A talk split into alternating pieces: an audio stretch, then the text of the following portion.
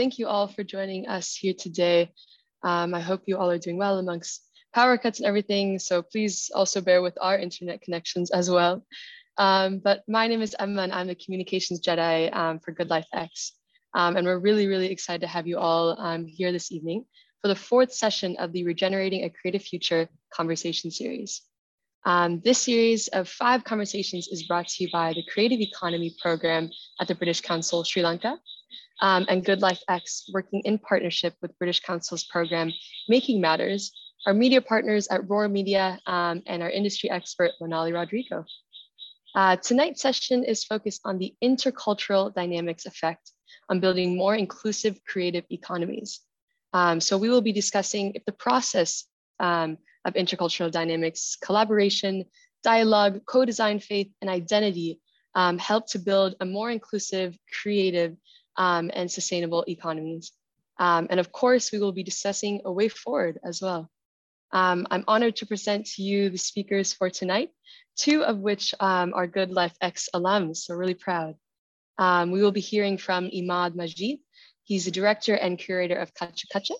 Um, Seetal Solanki, the founder and director of Ma-tt-er um, in the UK. Lonali Rodrigo, the founder and lead designer of House of Lonali. And Nicholas Kirutharshan, um, director of Kalam and Jaffna. Um, and we have our moderator here, Alifiya Mutaher, who is a co-founder of Local Forecast. Um, so without further ado, I will pass it off to um, Alifiya to get the discussion started. Thanks so much. Thank you, Emma. Uh, hi, everybody, and welcome to this conversation today. I've uh, it's it's an exciting and a really diverse set of four speakers that we have today. Uh, so I think today through the conversation, we'll also look at unpacking what each of these different roles mean in the creative industry. And like when we speak about the creative industry itself, how it encompasses these many things. And through in each of their positions, how in collaboration with other industries, we can make the creative industries also a part of the larger economy and the role it plays uh, in shaping the directions that we are going in here in Sri Lanka. So for the format uh, in today's conversation, Emma, thank you for the uh, brief introductions. I'm going to allow each of the speakers themselves to introduce you to themselves through some of their own work. And then we will move into more of a conversational aspect. And then lastly, ending with Q&As that come from you. So like Emma mentioned, please feel free to drop in your questions in the chat throughout whenever they come up and we'll collect some of, uh, I think, yeah, with the help of the team, we'll collect some of them and bring them up into the conversation itself. So to start us off, I'm going to invite, uh, give me a second, I'm going to share my screen with you all.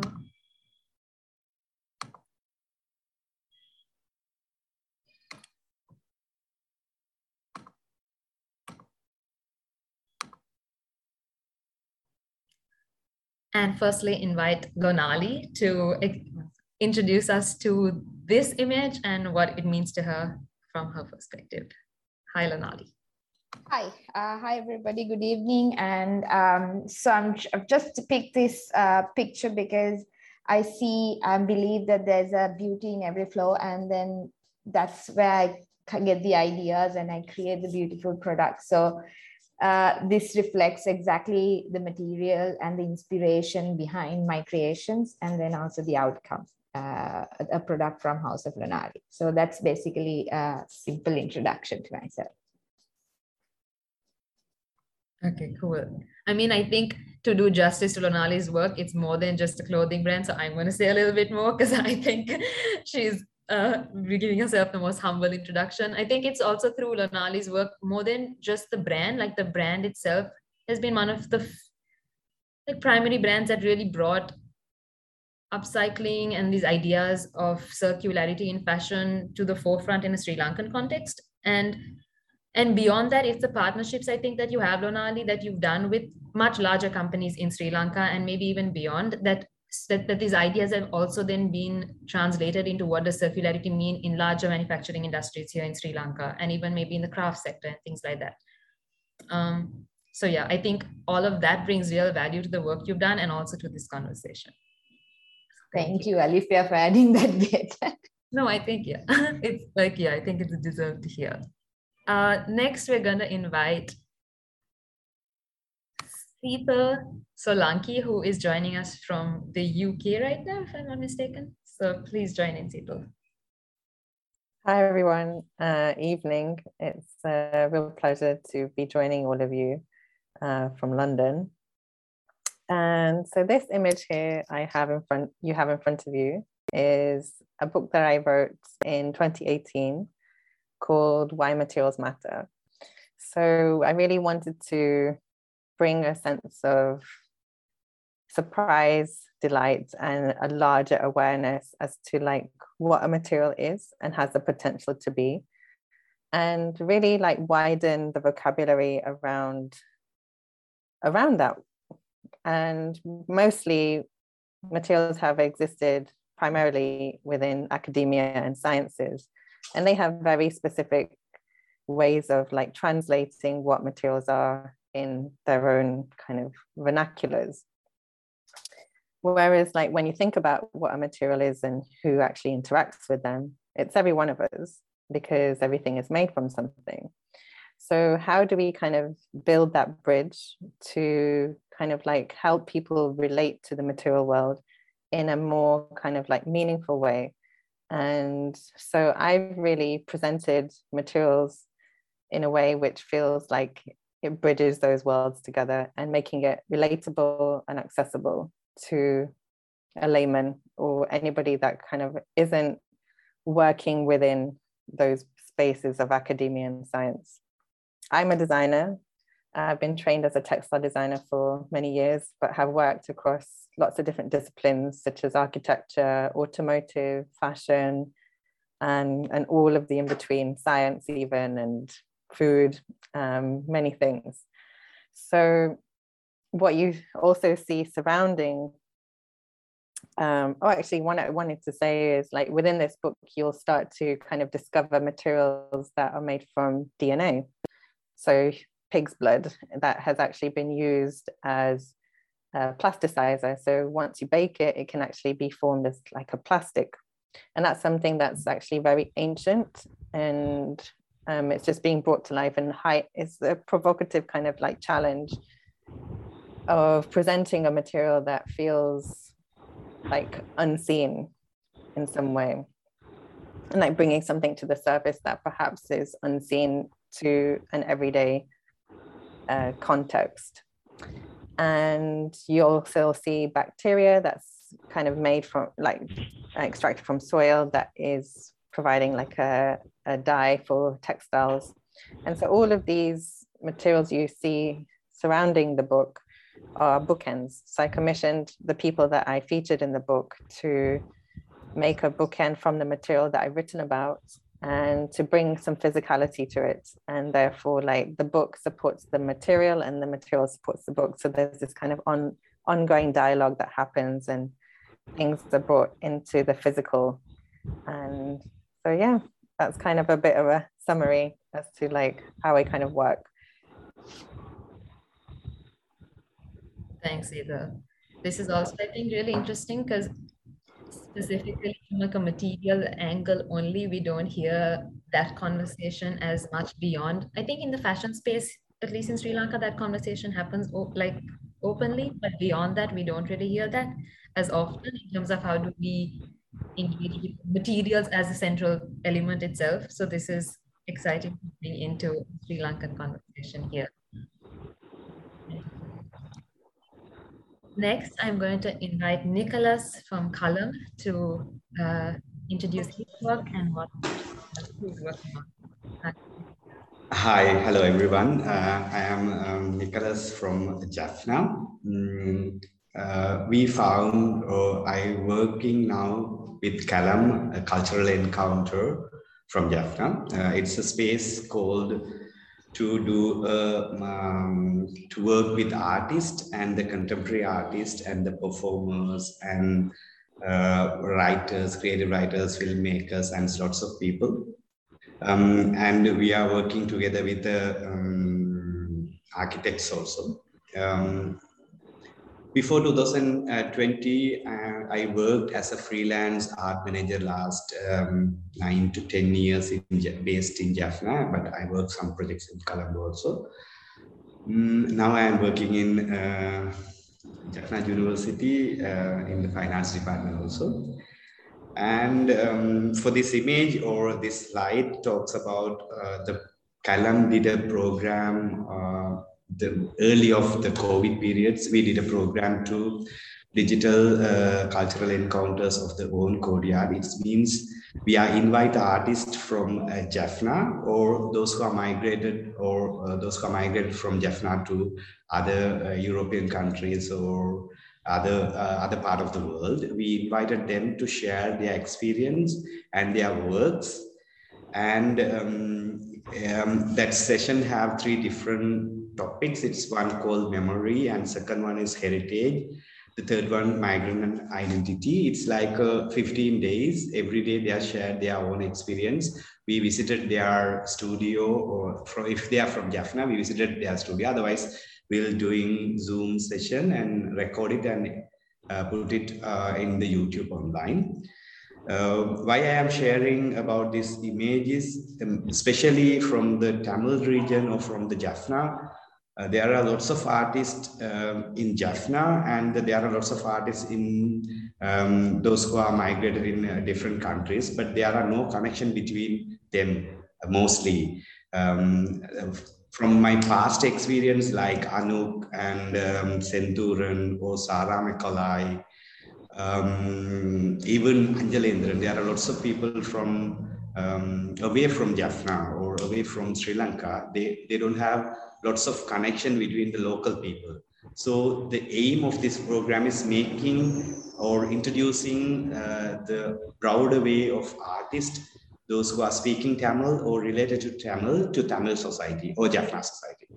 Uh, so that's why I shared uh, this image with you. Thank you so much to invite me to share about Kalam and about my works. Thank you, Nicholas. This is great to hear. I'm also looking forward to hearing more about the work that you are doing at Kalam itself. Uh, and next, I'm going to invite Imaad. Are you with us? Are you able to? Imaad was having some trouble with internet, but I think he's here now. Yes, I had to conduct a seance with the signals. Um, yeah, so I guess I just introduced introduce myself a bit. Um, my name is Imaad Majeed, and I'm a cultural practitioner. I work as the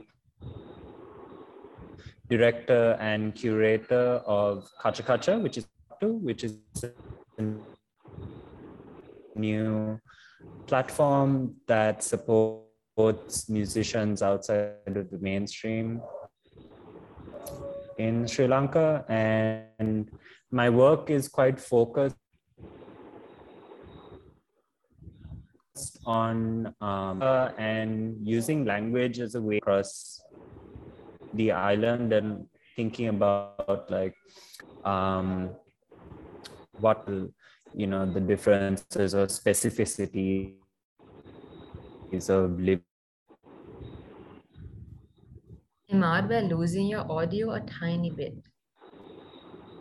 But most of it's coming through, but there's just glitches, just a up.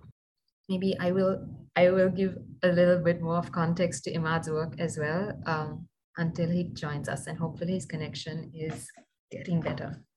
Um, so with I think a couple things like Imaad's work with as a cultural producer in the creative space, his work is also really well recognized already and is fairly well established. And I think Imaad, as a director of Kacha Kacha, they aim to bring together trilingual artists who perform mm, like non-traditional and unconventional formats that we don't usually see in a Sri Lankan context and looking at what does it mean when they are brought together in dialogue with each other in usually working class bars and spaces that also then bring open up spaces in the city in new ways and how we experience Colombo City and also as the city changes and develops, how do we start retaining and creating memory and relationships with these places?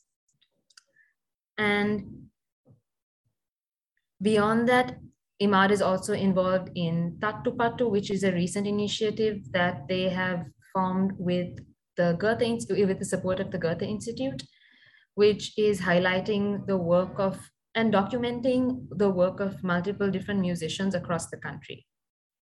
Um, so hopefully we'll get to hear more of his work once we are back. Uh, so that's a little bit of an introduction to our speakers. Thank you all for sharing. Uh, and this leads me to directing more questions and hearing more from you all about this work. And when we're thinking about today's conversation, is looking at the idea of when we think about creative industry, how does it situate itself amongst each other? Because when we hear from all four of you itself, they're very different places in the creative industry. But then even beyond that, what does it mean for the creative, like people to collaborate and work through the creative industry in partnering with the other, like the broader ecosystem that exists as a way to strengthen the ecosystem, but also when we think about circularity and regeneration, these partnerships are what also help sustain these things. How do we feed each other and how do we keep bringing this work in through in like creative ways and finding new formats to bring creative work into the broader industry uh, and making this more inclusive in terms of not just minorities but it's like when we speak about inclusive it can in sri lankan context it means many things. It's like regionally like geographically in terms of the type of work that we're also highlighting. Um, so i think each of you bring in like very different aspects to this.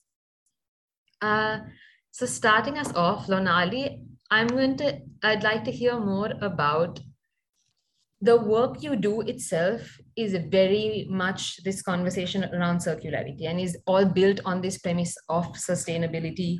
And it's not even like a conversation i think after a point. It's not even a thing that it's like it's sustainable. It's like that's the fundamental premise of it. What do you build beyond that on top of that? It would be nice to hear. I think people are familiar with your brand and in sri lanka especially and recognize your work. But what we don't really get to see is the work that happens beyond that.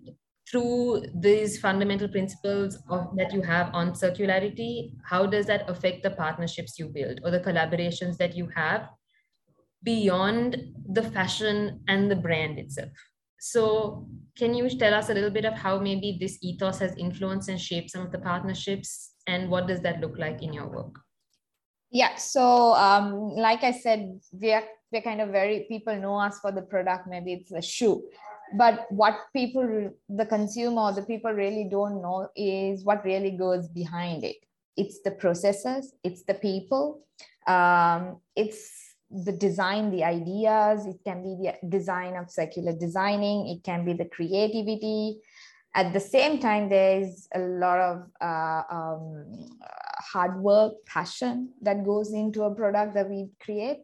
And finally, I think what also consumers don't see is the voice, uh, their voice. The product uh, actually gives them a voice also.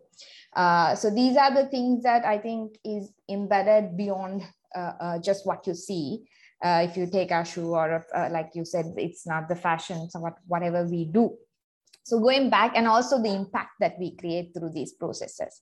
so if I take these each word slightly uh, to express how we take it forward is processes like how we uh, um, uh, process the circular mindset to circular strategies how we design or we ideate something. Um, and then um, the impact that we create at each stage in sourcing a number of ways that we collect uh, for the two, uh, 10 years, uh, we've probably collect about 4,000 kilograms of waste. Uh, last two years, we've uh, re reduced uh, 706 uh, carbon emission, uh, reduced reduction. Um, so what we have in the product is all combination of all this. And then we have the, um, the, the attachment that is built on the brand, the story that we give. It's not anymore the product, but how we attach people uh, to the story. how we bridge the gap between the maker, people behind the product, and then uh, uh, communicate that to the consumer through the product. Uh, and that beyond that, I mean, after the wearer wears it and then you communicate it to another person. So it's all embedded in the product. I think this is everything that is embedded or beyond you see what you see in our product basically. And I'm curious to also hear beyond, like, there's a lot of partnerships that you have made that you do through maybe in a consultancy model. How has that, those conversations with the partners that you work with also created ripple effects of introducing circularity in the work that they do. That will like that would be also great to hear a little bit more about. So i'd like to put these partners and collaborators into different sort of into tiers right? One is the backward tiers which is our, uh, our one is our sourcing partners so who have waste basically. They become our direct partners because they source uh, uh, they give us the waste. Uh, sometimes they, are, they become our clients as well um, but mainly there the partnership be- becomes uh, uh, that sometimes in sort of a collaborative partners. These are not just sometimes corporates uh, who have waste but these are also sometimes uh, livelihood who sell waste who people who sell different types of collect segregate and sell waste. These are all our partners in sourcing side. Then we have the makers. These uh, i would actually not call them our partners or collaborators even though they are but they're more like family who actually uh, upcycles the product. So it can be the community, sometimes it's the traditional artisans, um, and sometimes just the skilled women at home, you know, they, they can actually knit something, they can do some embroidery at home, you know, they, they just want to earn extra income uh, by being a part of our value chain. So these, this is the back end here. And then we have the forward uh, uh, uh, people where our, there are clients, corporates.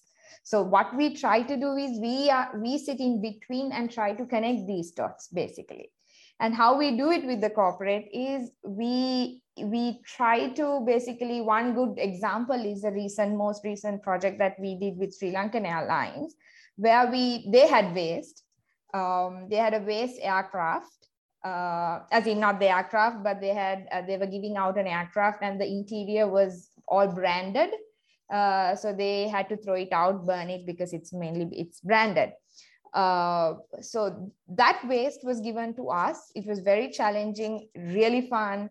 Um, we took that, we designed. So our, our job is the creative side of it. We, we want to think uh, creatively, we want to de design something. We, we also think, okay, not just using the waste, but also how do we make it a better product, uh, a better product, product for the consumer as well. You know, we just don't want to produce something, you know, that is not needed to this world. So we start off with that point and we design something, we work uh, with the makers and then we give it back to, in this case, we give it back to Sri Lankan Airlines. Uh, so, so what we take is to corporate, especially our clients. So we have the retail partner, retail uh, like the consumers. But what is most important is right now for us is we are looking at a sort of a corporate clients who who doesn't think this way, who who, who really didn't like think uh, waste can be brought back to life uh, uh, Uh, it had my, uh, uh, financial benefit. Uh, it had a marketing benefit. You know, the marketing department is super happy to talk about it, right? So how each one saw the value of our process. So we are working with sort of you know taking it to different partners. It's it's not just we're looking at uh, a particular type of partnership, but anyone who is uh, willing to add in that sustainability, circularity, uh, uh, uh, bring waste management into, you know, a more sort of look, at it, look at it in a creative uh, way. Um, so those partnerships, those partners are really valued. At the same time, I think very important to say the peers who are uh, also another bunch of partners we have. It's the like-minded brands uh, Colombo Design Market, the retailers who are also helping, like uh, who are also promoting sustainability, uh, uh design, um, uh, circularity to actually uh, you know it's so it, five years ago it was different but right now the peers are really like strong and uh, it helps to make a bigger voice. So i think those partnership also helps to take the whole holistically like pitch it you know pitch it to go and corporate say it's not just me doing it anymore but this is here everybody is doing it you know. There's a whole bunch of people who are like changing the uh, uh, world right? So that i think that all these partnerships have helped me in three different ways like from the back end to the forward and the peer cool that's yeah this is really like okay this is really nice and well rounded thank you for sharing this this gives me like also a much broader understanding of what how you frame a lot of the work you're doing this this brings me to Seetal. I'm curious to hear Lonali speaking about this from very much what partnerships and things look like in a Sri Lankan context. And when we're trying to bring here very much textile based materials to the central part of a conversation, I'm curious to hear in your practice and your in your work the material. And when you say material, I think it's beyond just. I think it's like broad the definition of what we speak about when we mean material. Uh, so I'm curious to hear how how might we at least think about making this more of a central conversation in, in Sri Lanka? And beyond, with the users, how do they start recognizing the, the value of these materials in their everyday basis, like in their everyday context? Because right now it's like we aren't thinking about the life cycles of each material beyond it. Like I think in textiles that does happen a bit, but beyond like in the other objects that we are interacting with, maybe that isn't. I'm curious to hear how you negotiate this. What are the type of conversations you are having with the brands that you work with? And I've seen really interesting projects, workshops that you're doing with much broader, like bigger projects with like Nike and things like that. So what does what do those conversations look like? And how do you see? I mean, I'm curious to see in relation to what Lonali is also saying, how your experiences might differ. Yeah, thank you. Um, it's really insightful to hear your perspective, Lonali, because it's the same here. it's um, it, there's so many parallels, and what you're what you've just shared, and also like what um, the complexities are. You know, at the end of the day, we we exist in a complex space and in a very complex world and I think that needs to be more acceptable rather than feeling like we have to reduce everything to make it digestible for a consumer or for others. And I think that it's really about the way that we communicate these stories and these processes. And it's also about like who it's for and like how we share those stories.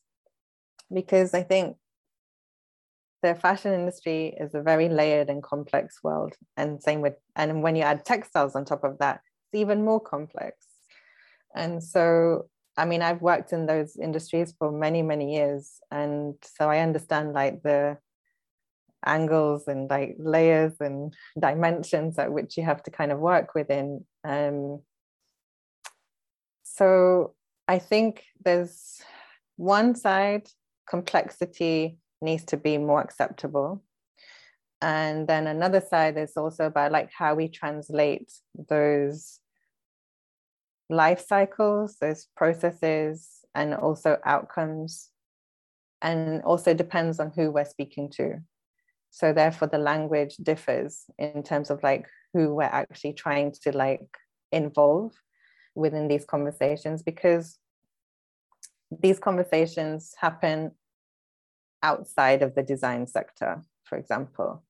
You know, we can't just live in this bubble of like designers speaking to designers, and that's the only space we exist in. We have to speak to farmers, we have to speak to agriculturalists, we have to speak to, because that's where like the textiles actually originate from. What what language do they speak? It's very different to say how a designer speaks. Maybe we also need to speak to an environmentalist, an economist, um, someone in production, for example. And those conversations are so varied. And I've even like changed my title. Instead of calling myself a designer, I actually call myself a translator. And if you think about like how materials are a conduit between all sectors and everybody and all the in between, we're a conduit.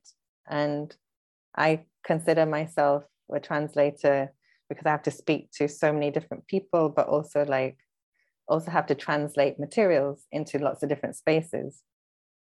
And so really it's about like what stories we should be sharing or want to be sharing and who it's for. But also there's many conversations to be had in these spaces and the various languages that need to be spoken and understood. But I wouldn't just limit it to vocal or written. For me, it's multiple expressions. You know, like when you think about how we can translate a material, it can be like soft, it can be solid, it can be like um, liquid. There's so many forms of expression that these materials can be like realized. So that's a whole other language in itself. And so on one side, we have to speak to materials or listen to them, but also like understand their potential within these spaces as well. So it's a conversation with people, but also with materials. And like, how do we kind of like start to have that kind of intersection emerging and how do they start speaking to each other? It's not just through voice, it's also through process, it's also through other people from other industries and like how that can be kind of reimagined so that we are being more holistic in our mindset and also our approach. So it's a really wide, complex conversation. And within the textile and fashion industry, it's deeply layered. And you have to go from like where it's grown to where it ends up and like who's accountable for where it ends up and that's a whole other conversation a very political one but um, it's still part of the same story so at what point do we start to kind of realize who's responsible who's accountable? How do we share these stories and who is it for? So it's very wide but i hope that's kind of at least a little stab at like trying to um, respond to something that feels like it's generative you know it's always evolving i think this. Do you have a recent project or example where you had of this idea of like the stories that you can create of the materials is there something that you've recently worked on or like navigated or in uh, like in this translation what that might have looked like sure yeah um, maybe I can express it in this way as well. It's um, everything that we do is trying to really unravel and unpack what something is made of. And so that can be a place, an object, a person. And it's very metaphorical, but it's also very practical. So there's this project we had in Bali where the hotel called Potato Head. And so we were invited to basically map the island of its materials and craftspeople and skills and really understand like how that can be integrated and implemented into the hotel's like interior, like it's it's makeup basically. So having navigated all of that and um, understanding like how to maybe like process plastic. There's much of it there. It's one of the five jayas, Indonesia. So actually what I will add to that is the hotel needed to be designed only with materials that came from Bali and Indonesia wide. So very limiting in terms of its remits, but also that those parameters often like lead to so many innovations. So I think I really like a brief with tight parameters because I often push them. So yeah, with that in mind, like thinking about plastic, we also looked at lava stone, rattan, so many like native and local materials and the ways that they could be expressed. Um, even migrant materials, I would say plastic is a migrant material because it's just like washed up on the shore. And the way that we process maybe something like plastic was shredded and it was into a fabric. And then on another side, it was like uh, placed as like um, roofing and ceiling, kind of like insulation. And then it was also made into furniture. Um, so one material has so many versatile uses. And so that's a huge translation exercise of like process led, but output led, you know, the process leads to a really different application and experience of a material, much like how you can cook an ingredient and it often leads to a completely different textural and um, yeah, a textural experience like eggs. I will use eggs as an example. It can be poached, fried, baked, scrambled. That's how we work with materials. And so they have just a very different application or experience. And so hopefully that gives you some insight into like how that can actually be manifested. Yeah, that's cool. I, I like the translation you did with the eggs as a that was a fun one. Um, this so here we were speaking a lot more about like tangible materials even with lonali i think like when it comes to like circular we have something tangible to work with and then when we think about some of the work i think nicholas and Imaad are doing which are more in the creative it's what does circularity or regeneration mean in in cultural production and in the work that we're doing what does it mean to build communities that are circular and regenerative. And Nicholas, I think with Kalam, it was you all had a physical, you all started the physical space in 2020. Yes, that's right. Yeah. Um, I'm curious to hear from you what the role of physical space has meant or how has it differed because I think Kalam existed even prior to that in some other forms. So maybe hearing more about the role physical space has meant in building community and what does it mean in regenerative because you spoke about these examples of having an event that's helped connect diaspora that previously did not exist um, so curious to hear more about what that's meaning for you all now. Um, yeah thank you. Um, uh, Kalam um, found or Kalam opened in 2020 February 18th uh, like within uh, after one month the covid came. Um, so it's a little bit difficult uh, to um, to work as we planned because before we had a plan to start a um, we are fully funded by goethe institute so we have a plan to start a language course with a side to um, support for our works uh, from that earning. Uh, so uh, till it's not happening because um, for the COVID issues and finding the teacher issues, and so it's going on process works. Um, till but till now, the Goethe Institute supports for us to do our works. The one thing, and um, uh, to working uh, before the Kalam, I am working with Goethe Institute like a uh, like a freelance art manager with the Jaffna community to uh, develop with artists like I am working with a contemporary uh, artist and the contemporary um, photographers and uh, performers and the visual artists and all. So from that experience, I already have a connection with them and uh, but they need a space or alternative space to work or to uh, meet and work and create their works and also we opened Kalam. Uh, so um, our aim or our vision is to um, working like an alternative space in the art sector uh, in Jaffna. So uh, the um, I'll um, put some highlights of our um, recent projects. Uh, it will help you to understand uh, about the Kalam's work in the cultural sector in Jaffna. Uh, one, um, we work with a photographer called Thammawalan Tilakshan from Jaffna.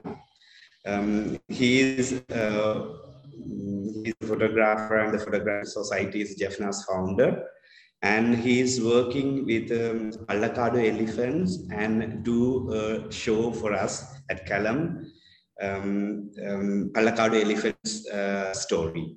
That's um, after it's the environmental uh, basic photographs, how the elephants uh, eat the dam and how that dam space or how that wastage space make our society eh, or uh, make the elephants ill and kill the elephants and change our environmental sector and all. So um, it's also like um, always photographers work with the um, aesthetic and the more cultural sides, but it's the alternative sides to working with the environmental photography. So we encouraged him to work. And the second one is I already mentioned about that uh, cultural encounter projects with the online streams. And third project I'm um, going to uh, tell about the Ahilan's Poems Show. It means a poetry exhibitions.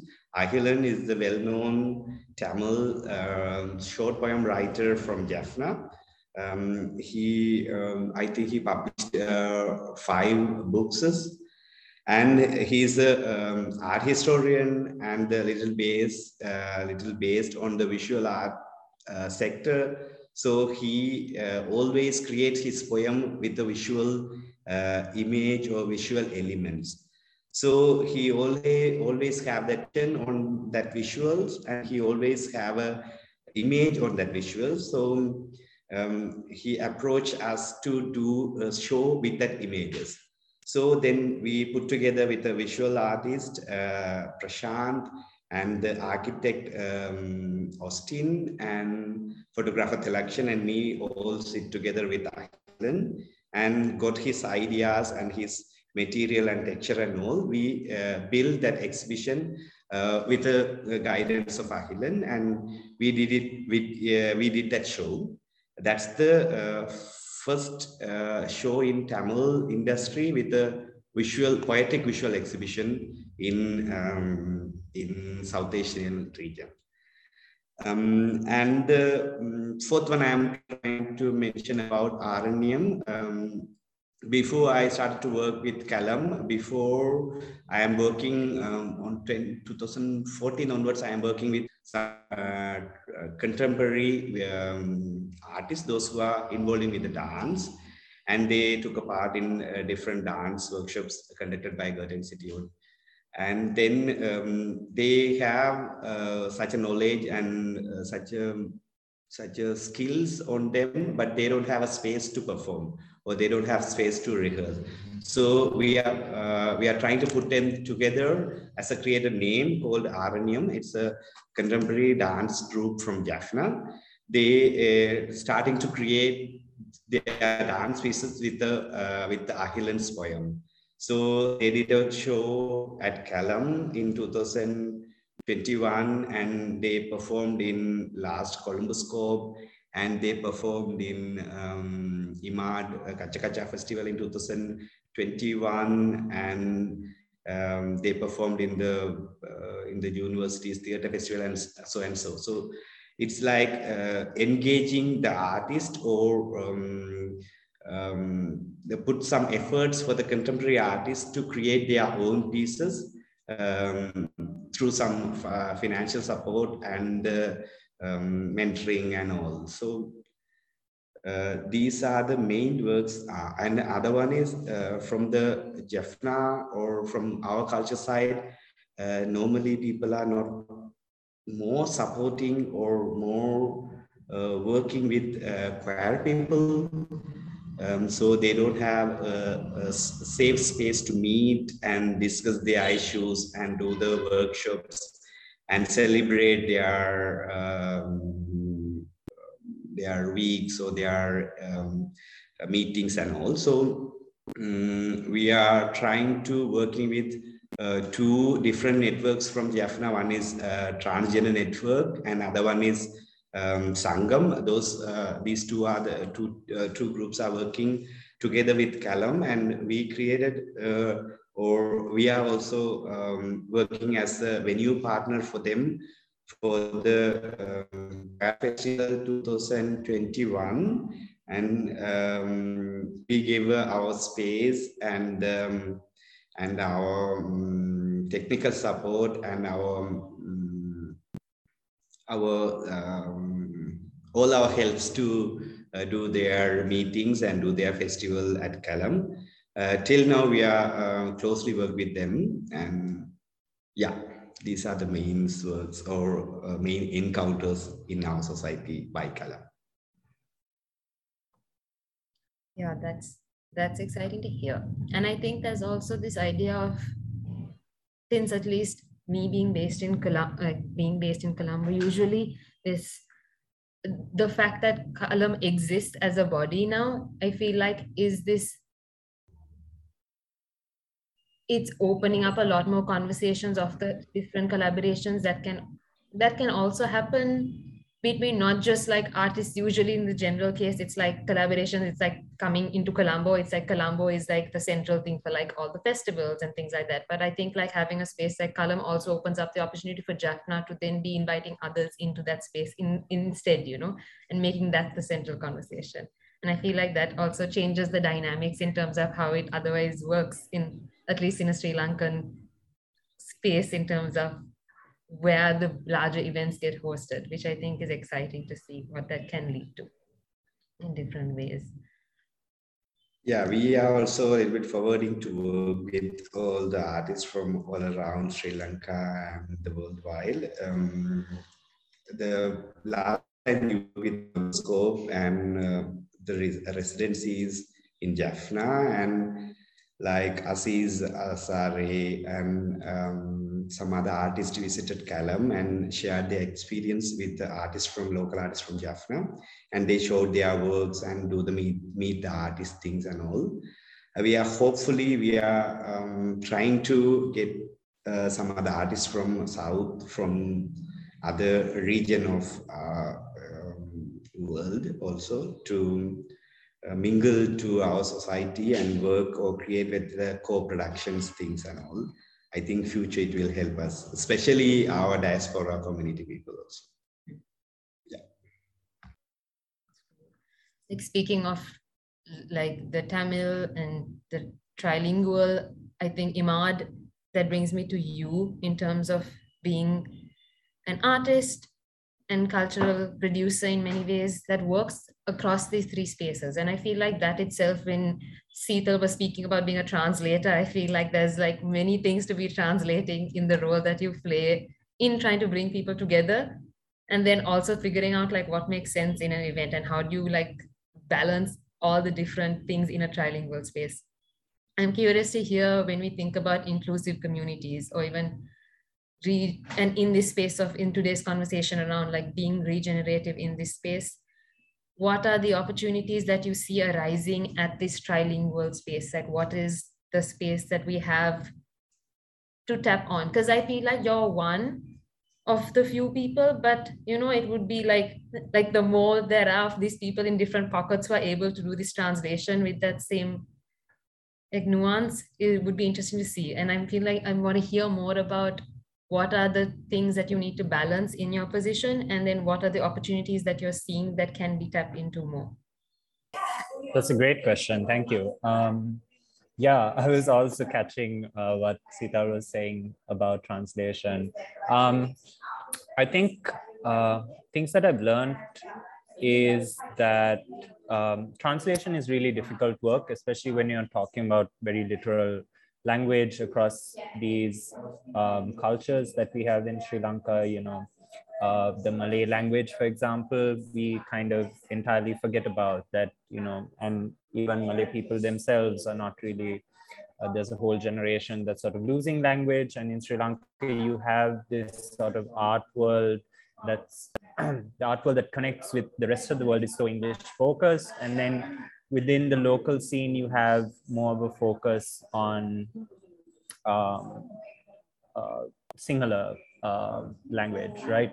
So I think um, what's interesting is being a part of a diverse group of artists like the Packard, um, which is also a space at which, you know, we have artists whose first language is Tamil, whose first language is Sinhala and such.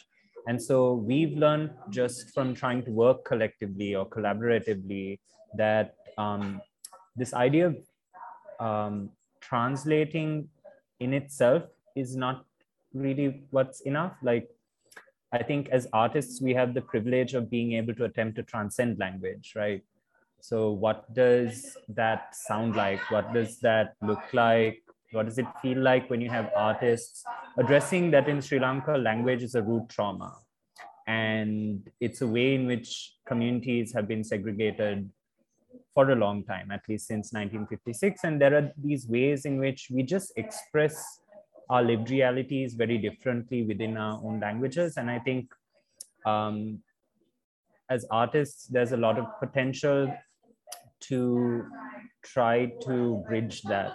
And I think for me, in terms of does translation well, um, I think the Museum of Modern and Contemporary Art Sri Lanka right now is really leading the standard for that because um, their approach just in and of itself of you know art history and spending years of research before they do a show they also spend so much time working with translators and translators who are engaging with this art history and with the artist community.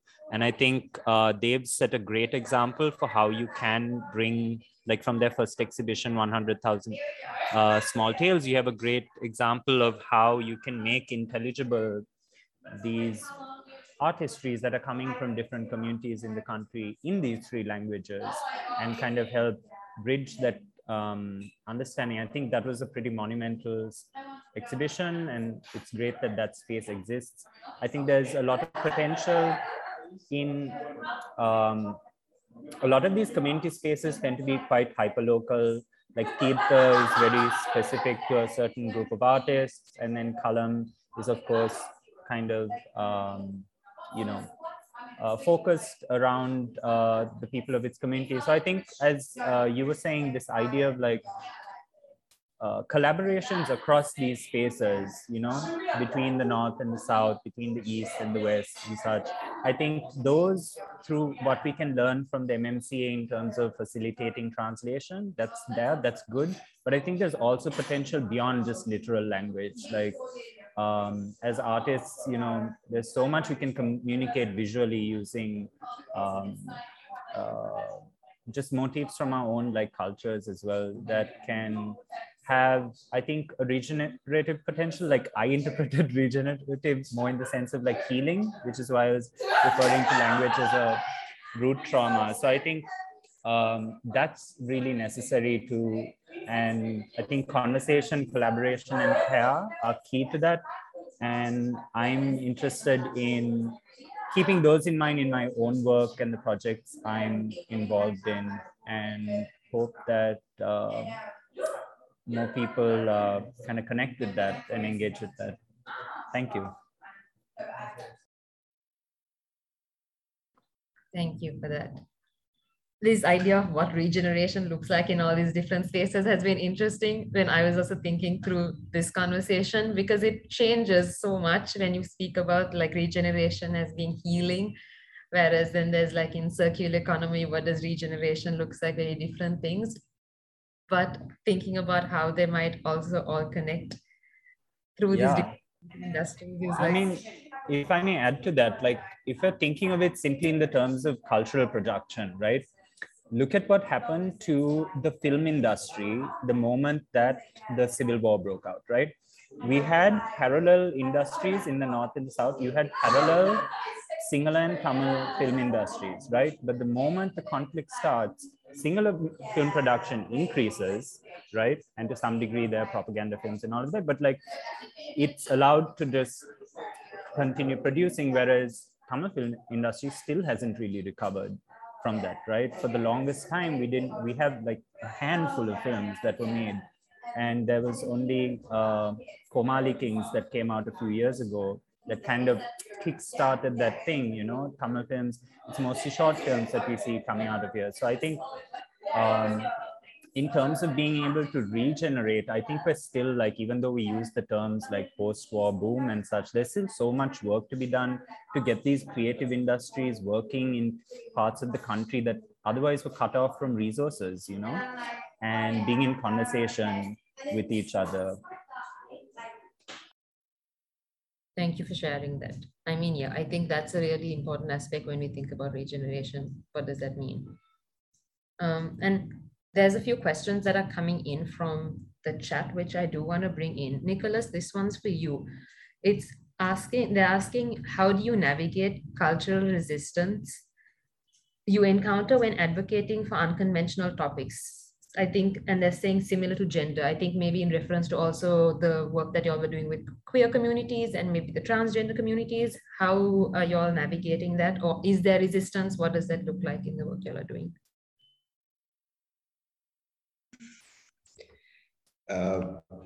Before the Kalam, they already found uh, like a group. They are working as a group like uh, Jaffna Transgender Network and um, Sangam.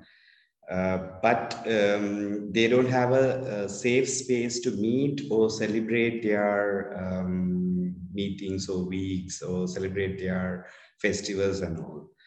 Uh, they are like they they are always to hire a place in the hotel or some other areas and do their meetings. And they left. They never do the annually meeting or monthly meets together and discuss their issues and some not like that. So um, like three years before um, me and uh, Jan discussed about that uh, if we are opening a place in Jaffna, surely we will uh, always accommodate them uh, to do their workshops and discuss uh, about their uh, problems and or um, to improve, uh, make their creativity or um, ask them to do their own production on art field, especially from the Tamil sides um, like last three or four years, lots of outsiders to speak about them and uh, do the artworks or other um, write-ups and everything on behalf of them. Uh, now only they are starting to do their own, uh, to write their own stories and do their uh, own performance and all. So uh, we are we uh, now we are planning to develop their skills to uh, or developed or um, conducting some workshops and meetings and discussions to create their artistic work or create their stories through their artistic works to uh, perform or to narrate their stories. Um, it's ongoing works now. I think within a next two years or next three years, it will uh, have surely some outcomes from that source. Thank you for sharing that. Um, the next question we have is Seetal for you. Uh, do you interact with many creators from South Asia? And do you see a change in the way they integrate culture and circularity in the work in a South Asian context versus maybe the other regions that you are working with? Is there anything there that you have? Yeah, that's a really great question. Um, okay, so yes is the first response. Um, I do work with creatives in South Asia, uh, primarily in India right now. Uh, I, I, work with a studio called Raw Material. They're based in Rajasthan, and they are based in a marble quarry. And so they have taken all the discarded pieces of marble, which are kind of left to one side and um, have been left unattended, but it's such a precious material. And to leave something like that kind of precious material that's been excavated from the earth and not put to use is a bit of a crime, I would say. And so the studio works with this material and makes pieces of furniture and also has, well, the furniture itself, that's what they began with. And I helped them launch that um, internationally, as well as like figuring out like how to have this conversation between first UK and India. And so the discarded pieces of marble are processed in a way where they like interlock with each other. So it's only marble and the sheer weight of it that actually holds everything together. So architectural joinery techniques they use. So it's purely marble that all of these pieces of furniture are made from. But they've gone even further with it. And again, this speaks to like forms of expression, much like the eggs conversation and the translation kind of conversation too. And they have built a farmhouse entirely from marble and just that. So all the bricks are made from marble. The dust that has been left behind uh, from processing the marble is the limestone, so the mortar of the building. And then the flooring is polished marble. All the furniture is marble. Um, everything has been kind of like finished and processed in such a way where it just offers you so many perspectives as to how marble can be like translated into space and also like gets you to see how kind of versatile and expressive one material can be and so yeah we're working on a number of things so that's kind of a circular this word circular is also a bit challenging for me. So I I would kind of like kind of question that as well. And for me, this idea of circular design, it, everything is just left in the system. It doesn't really have an output or like an input. So it's kind of always self-perpetuating and like constantly repeating itself, this cycle. Whereas I feel like there needs to be an output and an input for things to like also have an end of life. So I feel like often that's not necessarily the case when it comes to circularity. So I think when it comes to design or like creation, there's always going to be an end of life. And that's something that needs to be like integrated into the process. And i would say like so that's just an aside. That that's just me like kind of like chiming into what circularity means. Um, and i think there's many different systems that we can kind of work with that haven't been really like um, kind of expressed in the public realm yet but it's something that we're kind of currently working on amongst many other things but yeah there's multiples, multiple ways of working. And I think this idea of end of life is an integral um, component to it. But when it comes to your question of like, are there any differences between a South Asian context and other parts of the world? It's really hard to say. Um, specifically because I don't think I've spent enough time to be to be able to like really understand it in an embodied way. And that's something that I feel um, would be hard to comment on, like generally uh, or more specifically.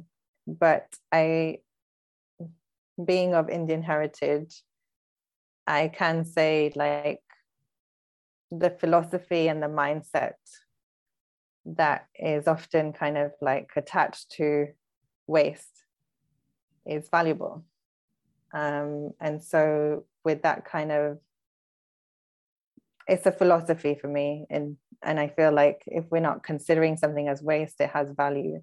So, again, it's like a, a reframing of language because within a South Asian context, well, I'll say Indian, I can't even speak for South Asia as a whole region I think that would be a bit of an injustice. But yeah, from like my perspective or my own personal experience, I can say nothing is wasted and everything is seen as valuable.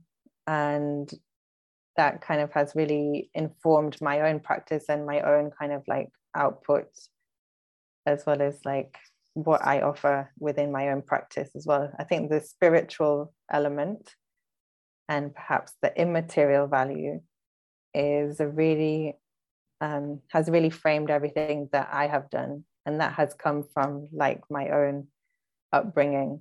So, like on a personal level, I think that would be the biggest difference that I would see from, like, say, the UK to somewhere like India. Um, but again, I would still need to like um, experience more life in South Asia. So um, I can maybe speak to that. It, it's a conversation that I would love to have with more people there. So yeah. I'm wondering, Lonali, as a I think we're also moving towards wrapping this up, but if there's anything in response to, I think what Seetal is also speaking in a Sri Lankan context, if that's something about upcycling and circularity in general, is it something you've seen people already lean into in some ways? I think in a cultural context, like we are somewhat averse to like waste per se, even though we have a massive garbage in waste issue in Sri Lanka, but at the same time, I, I I don't know. I feel like I resonate with what Seetal is saying as like a general practice that we have, at least in Sri Lanka.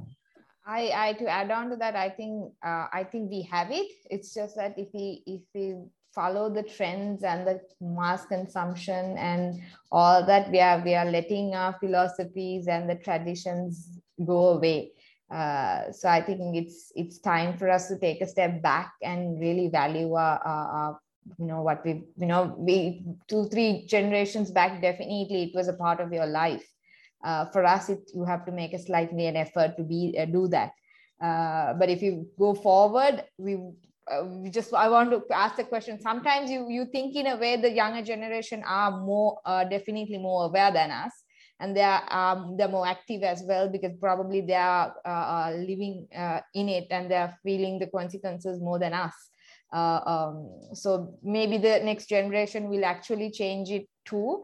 But definitely, it's it's in us. It's just that we are letting it go. That's the sad part of it. True. Um, in with respect to time, I am going to bring this conversation to a close as we explored circularity and these ideas of regeneration in these different spaces in the creative industry. Um, I think some of the things I really like this idea of like translator Seetal that you brought out. And I feel like in all our work, you know, I think in like Lonali, even your work, even in Nicholas' work, I feel like that's like a interesting terminology that works for all these spaces. Uh, and how we especially as like practitioners who are producing this. Um, so Emma, you around? I'm going to invite you in to help us wrap this conversation up. Thank you so much, Alifiya, and thank you um, to our speakers here, Imaad, Seetal, Lonali, and Nicholas. Um, it's been a fantastic session. Um, and really glad there's so much that came out of it. Um, so we will also be posting the recording on our YouTube page um, it's on our Facebook Live. We'll be up on our podcast for you all to listen in if you missed anything. I know our connection is everywhere these days, um, but I've dropped a feedback form in the chat here. Um, if you have anything, any comments, um, anything to share with us and our speakers here, we are happy to hear it. Um, and the link to register for our last session um, will be next Thursday. So really looking forward to it. Um, thank you again to our speakers here. Um, it was a really great session.